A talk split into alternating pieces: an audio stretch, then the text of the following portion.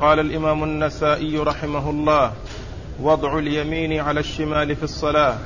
وقال أخبرنا سويد بن نصر قال حدثنا عبد الله عن موسى بن عمير العنبري وقيس بن سليم العنبري.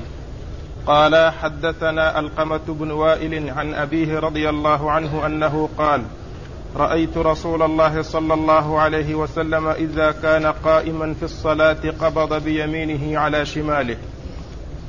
بسم الله الرحمن الرحيم. الحمد لله رب العالمين وصلى الله وسلم وبارك على عبده ورسوله نبينا محمد وعلى آله وأصحابه أجمعين. أما بعد يقول النسائي رحمه الله وضع اليمين على الشمال في الصلاة.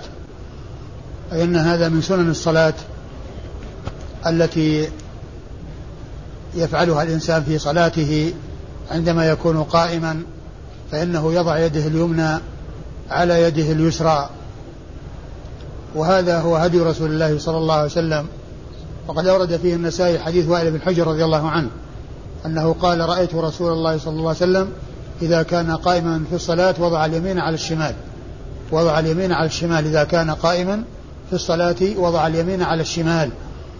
فدل هذا على أن السنة هو وضع اليد اليمنى على اليسرى وأن الإرسال خلاف السنة هو إرسال اليدين من دون قبض. بل يقبض على اليسرى باليمنى وتوضع اليمنى على اليسرى. وهذا فيما يتعلق بما كان قبل الركوع. وما بعد الركوع أيضا يدل عليه هذا الحديث لأن عموم قوله في الحديث أنه إذا كان قائما في الصلاة وضع اليمين على الشمال يشمل ما كان قبل الركوع وما كان بعد الركوع. يعني هذا اللفظ يشمله لأنه يطلق عليه أنه قائم. يطلق عليه أنه قائم. ومن المعلوم أن أحوال المصلي أربع لا خامس لها. أحوال المصلي هي أربع. إما قيام وهو قبل الركوع وبعده وإما ركوع وإما سجود وإما جلوس بين السجدتين أو في التشهد. فهذه أحوال المصلي الأربعة التي لا خامس لها. وقوله إذا كان قائما في الصلاة يشمل بلفظه ما قبل الركوع وما بعد الركوع. ومما يؤيد هذا ويدل عليه أن جميع أفعال الصلاة وجميع أحوال الصلاة آه الأيدي آه آه قد جعل لها عمل. يعني في حال الركوع توضع اليمنى توضع على الركبتين وفي حال السجود توضع يعني يعني على يعني على الأرض عند عند الأذنين و وبين الجلستين وبين التشهد الأول توضع اليسرى على الركبة وعلى الفخذ واليمنى كذلك على على على على الفخذ اليمنى عند الركبة وتحلق يقبض الخنصر والبنصر ويحلق الإبهام مع الوسطى. فجميع أحوال الصلاة ما فيها ترك شيء بدون آآ آآ تعيين عمل يكون للأيدي. بل جميع الأحوال قد جاءت السنة بها. ومن المعلوم أن هذه الحال التي هي بعد الركوع المعول فيها على وضع اليمنى على اليسرى على حديث وائل بن حجر أنه إذا كان قائما في الصلاة إذا كان قائما في الصلاة وضع اليمين على الشمال فكلمة قائما تشمل ما قبل الركوع وما بعده. والذين ذهبوا إلى أنها لا توضع اليمنى على اليسرى بعد الركوع قالوا أن الأحاديث المفصلة لصلاة الرسول صلى الله عليه وسلم والمبينة لجميع أفعالها ما نصوا على وضع اليدين أو على يعني حكم وضع اليد اليمنى على اليسرى بعد الركوع. ما قالوا بعد الركوع يكون كذا وكذا ما جاء فيها شيء. لكن هذا اللفظ الذي ورد في هذا الحديث وهو لفظ يشمل أحوال القيام والقيام هو إما قبل الركوع وإما بعد الركوع. وكلام وائل بن حجر أنه كان إذا كان قائما في الصلاة وضع الشمال على اليمين اليمين على اليمين على الشمال يدل بعمومه على الحالتين ما كان قبل الركوع وما كان بعد الركوع. ثم ثم أنه سيأتي في حديث وائل بن حجر كيفية الوضع وأن اليد اليمنى توضع على الكف والرسغ والساعد بمعنى أن أن الأشياء الثلاثة من اليد اليسرى تأتي عليها اليد اليمنى فيكون الساعد والرسغ والكف يعني تكون اليمنى صارت على على على الثلاثة. التي هي الساعد والرسغ والكف. الرسغ الذي هو المفصل الذي بين الساعد والكف. تفصيل ذلك وتبيينه يعني كيفية الوضع بينها حديث وائل بن حجر الذي سيأتي. وهذا فيه وضع اليد اليمنى على اليسرى لكن تفصيل هذا الوضع لأن قوله وضع اليمنى على اليسرى يحتمل أن تكون على اليمنى كلها على على الساعد ويحتمل أن تكونها على الكف. لكن جاء حديثه الآخر فبين أنه يكون على الثلاثة على الساعد وعلى الرسغ وعلى الكف. أما إسناد الحديث فيقول النسائي أخبرنا سويد بن نصر. أخبرنا سويد بن نصر المروزي وهو ثقة خرج حديثه الترمذي والنسائي. يروي عن عبد الله بن المبارك المروزي وهو إمام محدث آه عابد جواد مجاهد. قال عنه الحافظ بن حجر بعد أن عدد جملة من صفاته الحميدة في التقريب. قال جمعت فيه خصال الخير. جمعت فيه خصال الخير. وحديثه أخرجه أصحاب الكتب الستة. حديثه حديث عبد الله بن المبارك أخرجه أصحاب الكتب الستة. عن؟ عن موسى بن عمير. عن موسى بن عمير العنبري التميمي وهو صدوق ثقة. وهو ثقة خرج له؟ النسائي وحده. ثقة خرج له النسائي وحده. ثقة خرج له النسائي وحده. عن وكذلك قيس بن سليم. وقيس بن سليم أيضا يروي عنه آه، عبد الله المبارك نعم. قيس بن سليم العنبري وهو ثقة خرج حديث البخاري في جزء القراءة في جزء رفع اليدين و ومسلم والنسائي. ومسلم والنسائي. في جزء رفع اليدين ومسلم والنسائي. حدثنا علقمة بن وائل. قد حدثنا علقمة ابن وائل ابن حجر الحضرمي. وعلقمة بن وائل هو صدوق خرج حديثه ال- البخاري البخاري في رفع اليدين. أيوه البخاري في رفع اليدين. ومسلم والأربعة. ومسلم وأصحاب السنن الأربعة. البخاري في رفع اليدين في جزء رفع اليدين ومسلم وأصحاب السنن الأربعة. عن أبيه وائل بن حجر. عن أبيه وائل ابن حجر صاحب رسول الله صلى الله عليه وسلم الحضرمي وحديثه أخرجه مسلم والأربعة. البخاري في جزء القراءة. آه، البخاري في جزء القراءة ومسلم وأصحاب السنن الأربعة. نعم. البخاري في جزء القراءة ومسلم وأصحاب السنن الأربعة. وذكروا في ترجمة علقمة بن وائل أنه لم يسمع من أبيه. أنه لم يسمع من أبيه ونقل هذا عن, عبد عن يحيى بن معين. والذي فيه الكلام الكثير حول عدم سماعه من أبيه هو هو عبد الجبار الذي سبق أن مر ذكره في بعض الأحاديث الماضية. وأما علقمة ابن وائل فجاء عن ابن معين أن أنه قال أن حديثه مرسل لكن آه، صحح بعض العلماء سماعه وأثبت سماعه من أبيه وقد ذكر ذلك ال- الصنعاني في نيل في سبل السلام عند شرح حديث زيادة وبركاته في السلام السلام عليكم ورحمة الله وبركاته يعني في الخروج من الصلاة لأنها جاءت من طريق علقمة بن وائل عن أبيه وقال الحافظ عنها إسناده صحيح يعني في البلوغ وقال الصنعاني إن إن سماعه ثابت من أبيه وإنما الكلام في عبد الجبار. هذا هو الذي الكلام كثير في عدم سماعه من أبيه. يعني عدم سماعه من أبيه هو عبد الجبار. لكن مع مع هذا فإن حديث هذا الحديث الذي جاء في آآ آآ يعني في هذا في هذا الإسناد قد جاء من طريق أخرى ليس من طريق آه، علقمة وإنما من طريق شخص آخر ليس من أبنائه. وفيه وضع اليمنى على اليسرى وفيه وضع اليمنى على اليسرى في الصلاة. يعني بعدما يكبر يضع اليمنى على اليسرى على الرسغ والكف والساعد. على الرسغ والكف والساعد.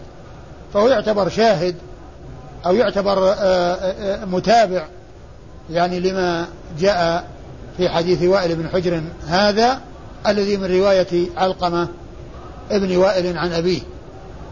قال في الإمام إذا رأى الرجل قد وضع شماله على يمينه وقال أخبرنا عمرو بن علي قال حدثنا عبد الرحمن قال حدثنا هشيم عن الحجاج بن أبي زينب قال سمعت أبا عثمان يحدث عن ابن مسعود رضي الله عنه أنه قال رآني النبي صلى الله عليه وسلم وقد وضعت شمالي على يميني في الصلاة فأخذ بيميني فوضعها على شمالي.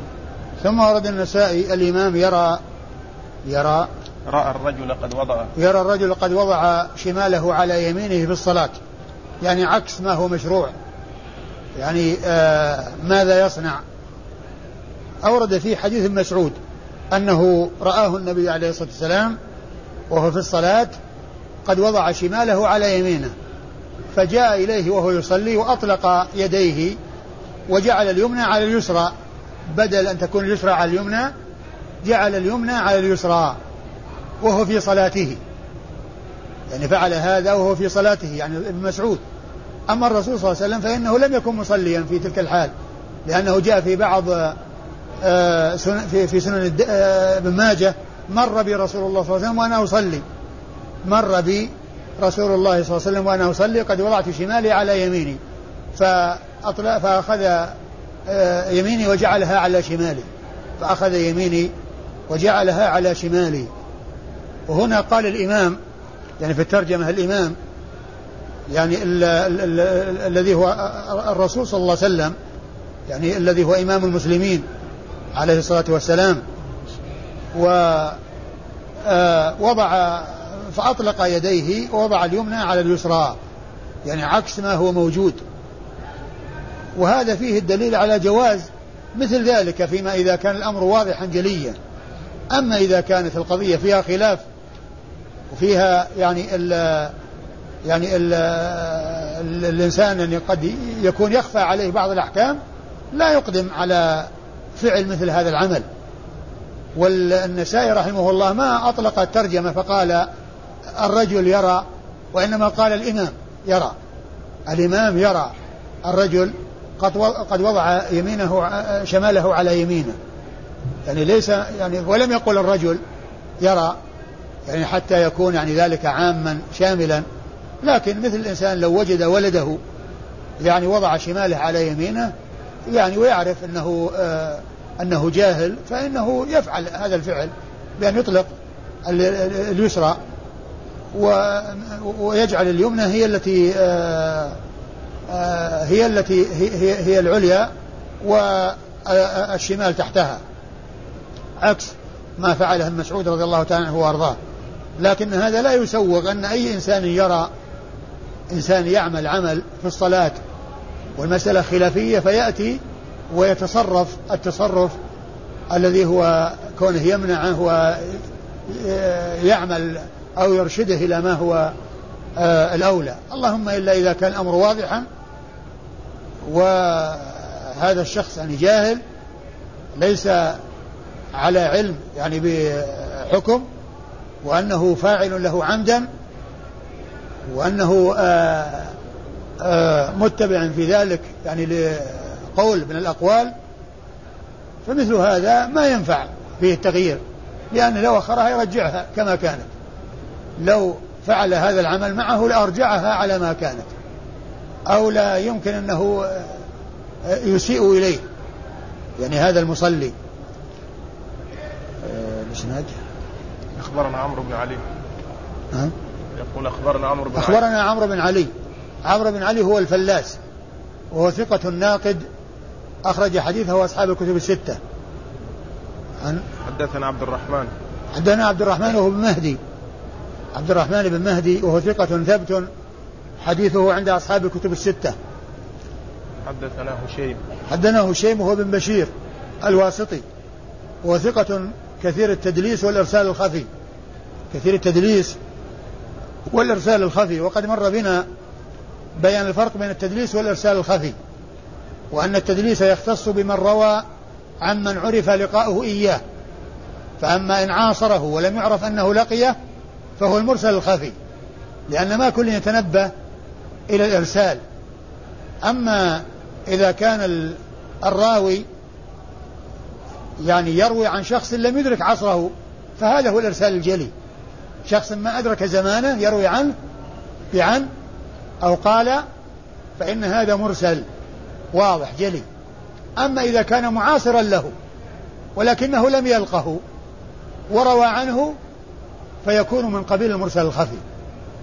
إذا هناك تدليس وهناك إرسال خفي فالتدليس يختص بمن روى عمن عرف لقاؤه إياه. يعني يعتبر يعني لقيه وأخذ عنه. فيروي عن شيخه ما لم يسمعه منه بلفظ موهم السماع كعن أو قال. أما إذا عاصره ولم يعرف أنه لقيه فهذا هو الذي يقال له المرسل الخفي لأنه ليس كل يعرف هذا بخلاف المرسل الجلي الواضح الذي يكون فيه الراوي لم يدرك عصر من روى عنه. فهو شيء يعني معروف بالتدليس وبالإرسال الخفي. آه وهو ثقة خرج حديثه وأصحاب الكتب الستة. عن الحجاج بن أبي زينب. عن الحجاج بن أبي زينب عن الحجاج بن أبي زينب وهو صدوق ولا ثقة؟ صدوق يخطئ. وهو صدوق يخطئ. أخرج حديثه مسلم وأبو داود والترمذي والنسائي. والنسائي وابن ماجه. أبو داود آه، مسلم وأبو داود والنسائي وابن ماجه. مسلم وأبو داود والنسائي وابن ماجه. قال سمعت أبا عثمان. قال سمعت أبا عثمان وهو النهدي. أبو عثمان النهدي. واسمه عبد الرحمن بن مل أو مل أو مل مثلث الميم. الميم مثلثة يعني فيها الرفع والرفع مل والفتح مل والكسر مل. كلها تقال في هذا الاسم الذي هو اسم عبد أبو أبوه الذي هو مل أو مل أو مل. فهو مثلث الميم. وهو ثقة ثبت عابد خرج حديثه وأصحاب الكتب الستة. عن ابن مسعود. عن ابن مسعود عبد الله بن مسعود الهذلي صاحب رسول الله صلى الله عليه وسلم وأحد الفقهاء المشهورين في الصحابة رضي الله تعالى عنه. وليس هو من العبادلة الأربعة المشهورين في الصحابة لأنه متقدم الوفاة والعبادة الأربعة متقاربون في الوفاة وهم من الصغار وأما هو ليس من صغار الصحابة ومتقدم الوفاة عن الأربعة اللي هم العبادلة الأربعة اللي هم عبد الله بن عمر وعبد الله بن عمرو وعبد الله بن الزبير وعبد الله بن عباس فهؤلاء هم العبادلة الأربعة وابن مسعود ليس منهم وإن كان قال بعض العلماء أنه منهم إلا أن المشهور أنهم كلهم من الصغار الذين تأخرت وفاتهم وأدركهم الكثير من التابعين الذين لم يدركوا زمن ابن مسعود لم يدركوا زمن ابن مسعود رضي الله تعالى عنه وأرضاه.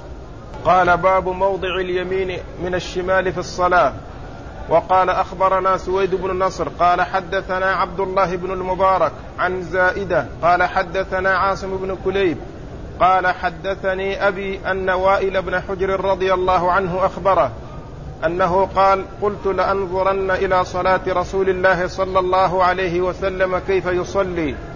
فنظرت إليه فقام فكبر ورفع يديه حتى حازتا بأذنيه ثم وضع يده اليمنى على كفه اليسرى والرسغ والساعد فلما أراد أن يركع رفع يديه مثلها. قال ووضع يديه على ركبتيه ثم لما رفع رأسه رفع يديه مثلها ثم سجد فجعل كفيه بحذاء أذنيه ثم قعد وافترش رجله اليسرى ووضع كفه اليسرى على فخذه وركبته اليسرى وجعل حد مرفقه الأيمن على فخذه اليمنى. ثم قبض اثنتين من أصابعه وحلق حلقة ثم رفع إصبعه فرأيته يحركها يدعو بها.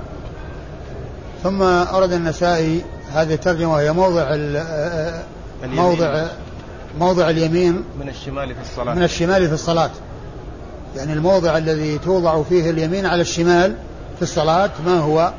لأن لأنه لو جاء عدم التفصيل لاحتمل أن يضعها على الساعد كلها ويحتمل أن تكون كلها على الكف. لكن آه، الحديث حديث وائل بن حجر هذا بين أنها تكون على الثلاثة التي هي الساعد الساعد وال- والرسغ الذي هو ال- المفصل الذي بين الكف والساعد وبين وعلى الكف. فيكون على الاثنين على الثلاثة. هذا هو موضعها كما جاء في حديث وائل بن حجر هذا. الذي يصف فيه صفة صلاة رسول الله عليه الصلاة والسلام. يعني فإذا ليس من السنة أن الإنسان يضعها كلها على ساعدة أو على يعني مرفقة أو يجعلها على على كفه وإنما يجعل اليمنى على الثلاثة على الساعد وعلى الرسغ الذي هو المفصل. كما جاء في الحديث كان كم رسول الله رسول الله إلى الرسغ كمه إلى الرسغ يعني هذا المفصل. الذي بين الساعد والكف وعلى الكف. هذه الثلاثة تكون عليها اليد اليمنى كما جاء مبينا في هذا الحديث.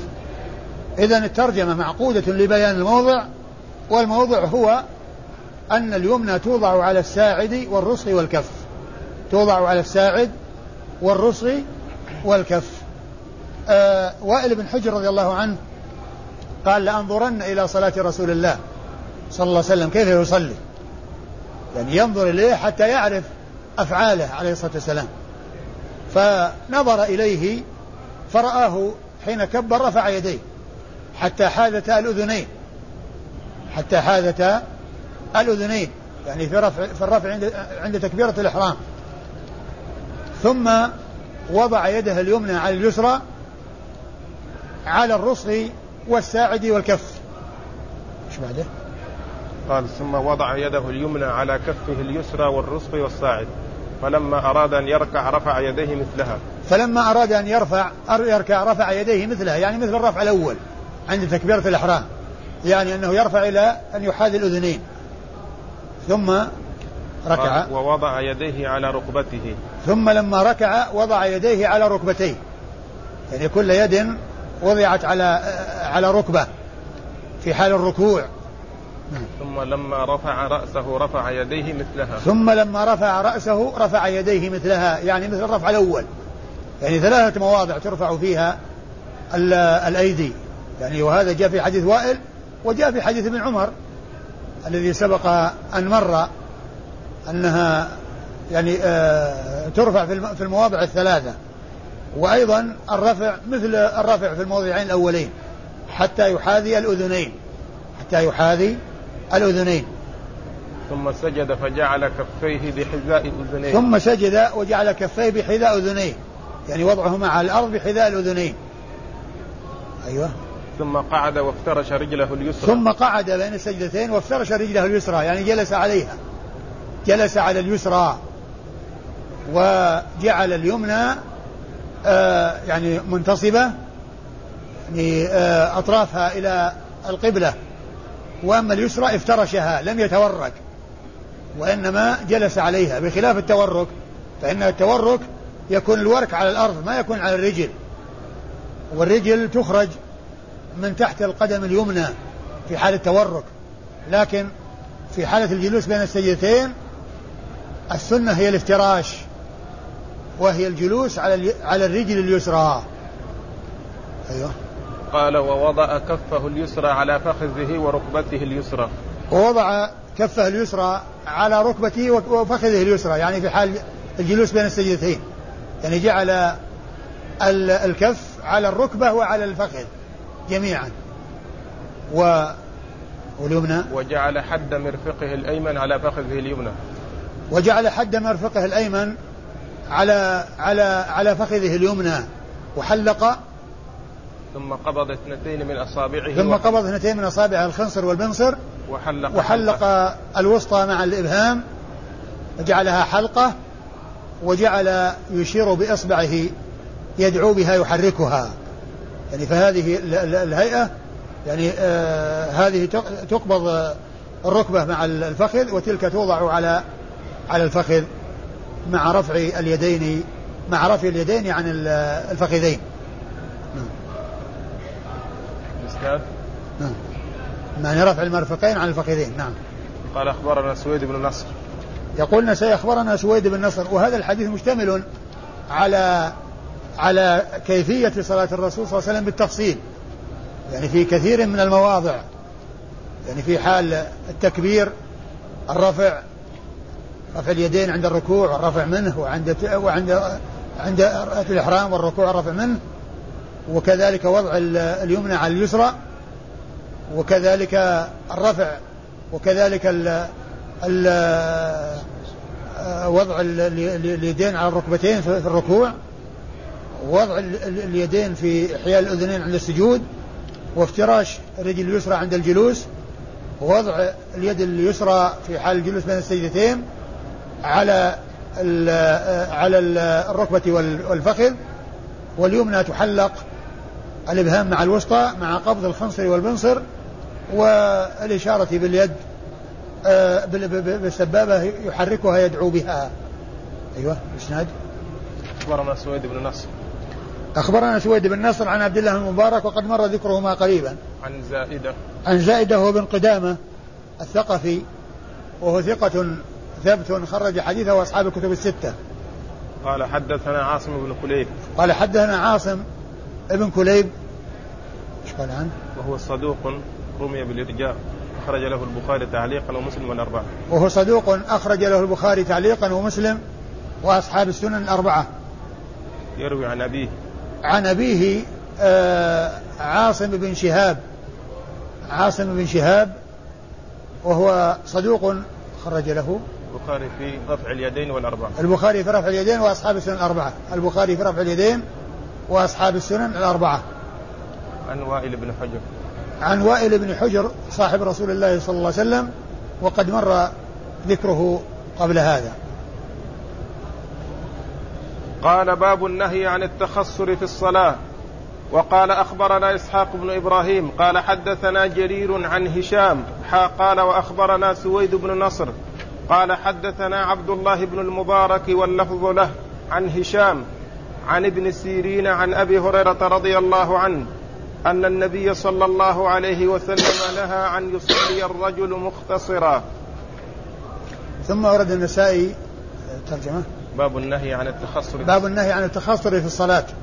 والتخصر هو وضع اليد على الخاصرة. يعني على الخاصرة يعني يضعها هكذا. هذا هو التخصر في الصلاة. يعني آه، يعني يجعل يده على خاصرته. يعني بدل ما يجعل اليمنى على اليسرى يجعل اليد على الخاصرة. الخاصرة فهذا هو هذا هو المراد بالتخصر في الصلاة الذي نهى عنه الرسول عليه الصلاة والسلام. قال إيش نهى؟ نهى الرسول صلى الله عليه وسلم أن يصلي الرجل. أن يصلي الرجل مختصرا. نهى رسول, رسول الله أن يصلي الرجل مختصرا يعني واضعا يده على خاصرته. واضعا يده على خاصرته. أن يصلي الرجل في حال كونه مختصرا. يعني يضع يده على خاصرته نهى عن ذلك رسول الله عليه الصلاة والسلام. بل السنة أن يضع اليمنى على اليسرى على صدره. اليمنى على اليسرى على صدره هذه السنة. وضعها على الخاصرة نهى عنه الرسول صلى الله عليه وسلم. وإسناد الحديث؟ أخبرنا إسحاق بن إبراهيم. أخبرنا إسحاق بن إبراهيم وهو ابن مخلد المشهور بابن راهوية وهو ثقة ثبت وصف بأنه أمير المؤمنين في الحديث وهو محدث فقيه وحديثه أخرجه أصحاب الكتب الستة إلا ابن ماجه. حدثنا جرير. حدثنا جرير هو ابن عبد الحميد الكوفي وهو ثقة خرج حديثه أصحاب الكتب الستة. عن هشام. عن هشام وهو ابن حسان. هشام ابن حسان وهو ثقة قيل أنه أثبت الناس في حديث ابن سيرين أو من أثبت الناس في حديث ابن سيرين وحديثه أخرجه أصحاب الكتب الستة. حاء وأخبرنا سويد بن نصر. حاء وهذه حاء التحويل من إسناد إلى إسناد. قال وأخبرنا سويد بن نصر عن عن عبد الله المبارك واللفظ له وقد مر ذكرهما ولما ذكر النسائي الإسنادين بين من له اللفظ وأنه لعبد الله بن المبارك. أنه لعبد الله ابن المبارك. أيوه. عن هشام. عن هشام. عن, عن ابن سيرين. عن ابن سيرين وهو محمد بن سيرين البصري وهو محدث ثقة ثبت خرج حديثه أصحاب الكتب الستة. عن أبي هريرة. عن أبي هريرة صاحب رسول الله عليه الصلاة والسلام وأحد السبعة المكثرين من رواية حديث رسول الله صلى الله عليه وسلم بل هو أكثر الصحابة حديثا على الإطلاق. رضي الله عنه وأرضاه نعم. قال أخبرنا حميد بن مسعدة عن سفيان بن حبيب عن سعيد بن زياد عن زياد بن صبيح. قال صليت إلى جنب ابن عمر رضي الله عنهما فوضعت يدي على خصري فقال لي هكذا ضربة بيده. فلما صليت قلت لرجل من هذا؟ قال عبد الله بن عمر. قلت يا أبا عبد الرحمن ما رابك مني؟ قال إن هذا الصلب وإن رسول الله صلى الله عليه وسلم نهانا عنه. ثم ورد النسائي حديث حديث ابن مسعود. ابن عمر. حديث ابن عمر رضي الله عنه أن أن من هو نعم. من هو اللي صلى بجنبه؟ زياد بن صبيح. زياد بن صبيح. قال صليت إلى جنب عبد الله بن عمر.